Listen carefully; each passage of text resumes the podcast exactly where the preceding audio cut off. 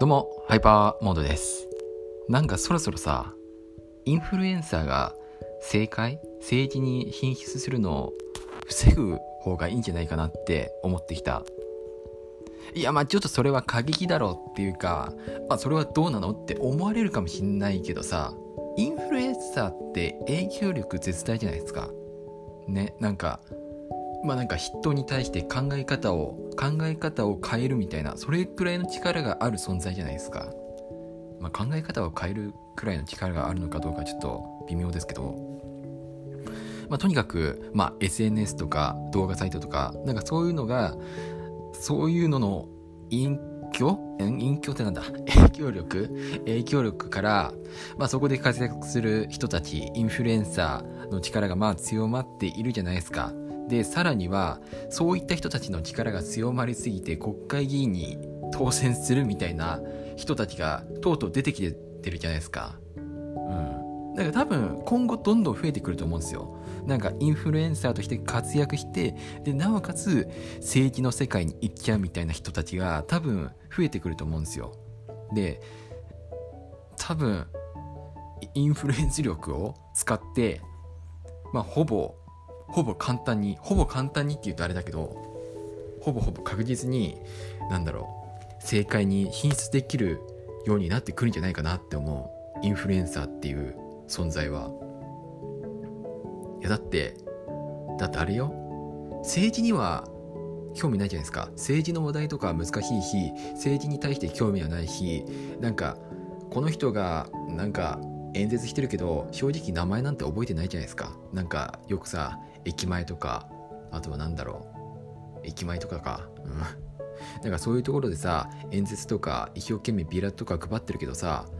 あれってどうすか？名前と顔って覚えてる？覚えてないでしょ。名前と顔一致しないし覚えてないしでいざ選挙に行ってで誰々の名前を書くってなると誰の名前書いてます？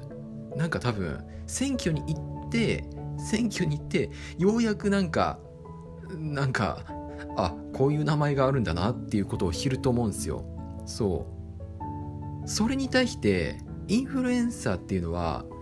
まあ、ネットでよく見かけるじゃないですか。見かける機会が多いと思うんですよ。でどういった人でどういった顔の人でどういった名前の人かっていうのがおそらく一致してると思うんですね。そんな人が政治に出て政界に出て選挙しますみたいなことになったらさもうあれやん。なんかまあ少なくとも少なくともなんかそのあれじゃないですか。まあ20代30代はちょっと微妙だけどまあ今は18歳から選挙できるようになったのでまあ10代20代前半の人たちにとっては、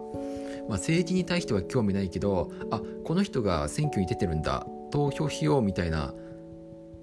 考え方になってもおかしくないっすよね。多分そういう事例があったからこそインフルエンサーから政界に行ってで議員になったっていう人がいるんですよきっと。この流れって加速していくんじゃないかなってそういうなんか怖さが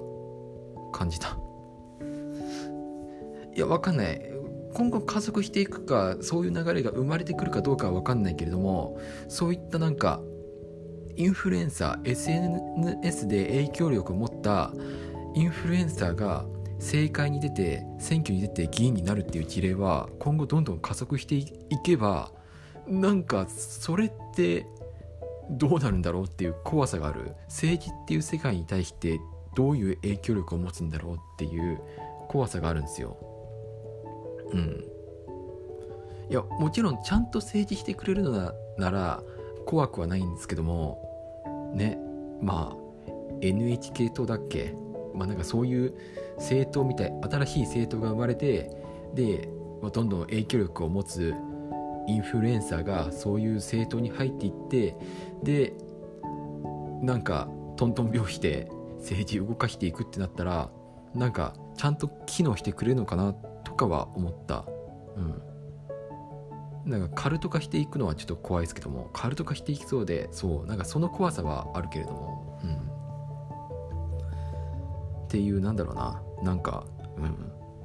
まあ規制していくべきとまではいかないけど何らかの何らかの懸念は生まれるよねってうん。そう感じました。だか怖いっすね、うん、どうどうなんだろう。でもなんかそう考えるとやっぱりあれですよね。インターネットで影響力っていうか力を持つっていうことはすごい大事だなっていうか、ね、ソーシャルメディアをうまく活用するっていうことがより政治家にとっても大事になってくるんだなって思った。で多分使い方次第ですよね。その SNS って。SNS で大真面目に政治の話をしてでなおかつ、え、政策に対して批判したり自分の意見を述べたりってすることは確かに政治家としては立派ななんだろうな発信方法だとは思うんだけどさ大部分の人たちは多分それに対して興味を持たないんですよ。いやもう本当に興味を持つ人もいると思うんですよ。政治に対して熱心で興味を持毎日毎日政治について考えてるっていう人たちはいるとは思うんですけども大部分の人たちは多分違うと思うんですよ。特に若い世代の人たちは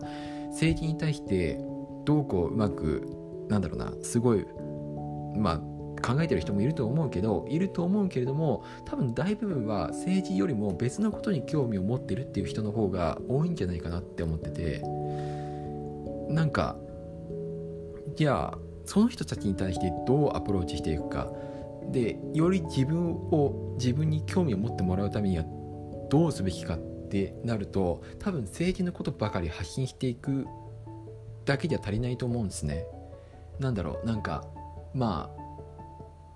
他の SNS の使い方事例だったりを政治政治家も取り入れてそれをうまく回していってでなんか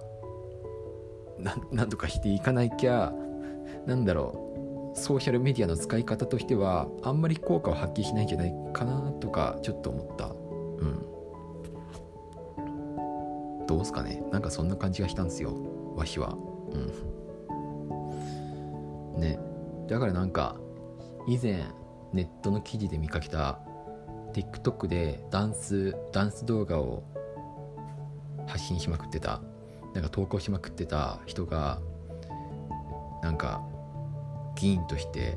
当選したみたいななんかそんな記事流れててあこれが正しい使い方なだなって思ったまあ確かになんかダンスしまくってる議員ってどうなのって思われるかもしんないけどさなんか政治に対して興味